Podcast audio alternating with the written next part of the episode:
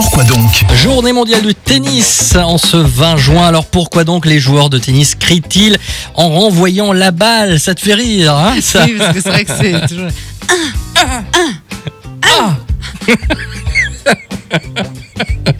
Oui, mais c'est Ah, scientifique. oui, c'est scientifique tout ça. Bah oui, les scientifiques ont fini par se pencher sur cette question. Alors tout d'abord, des chercheurs du Texas ont apporté une partie de réponse. Ils ont montré que, en fait, crier au moment de taper dans la balle permettait de frapper entre 6,4 et 9,6% plus fort au service. quand même, hein. C'est quand même pas près de 10% euh, plus fort pour, pour le service. Donc ça aide de crier.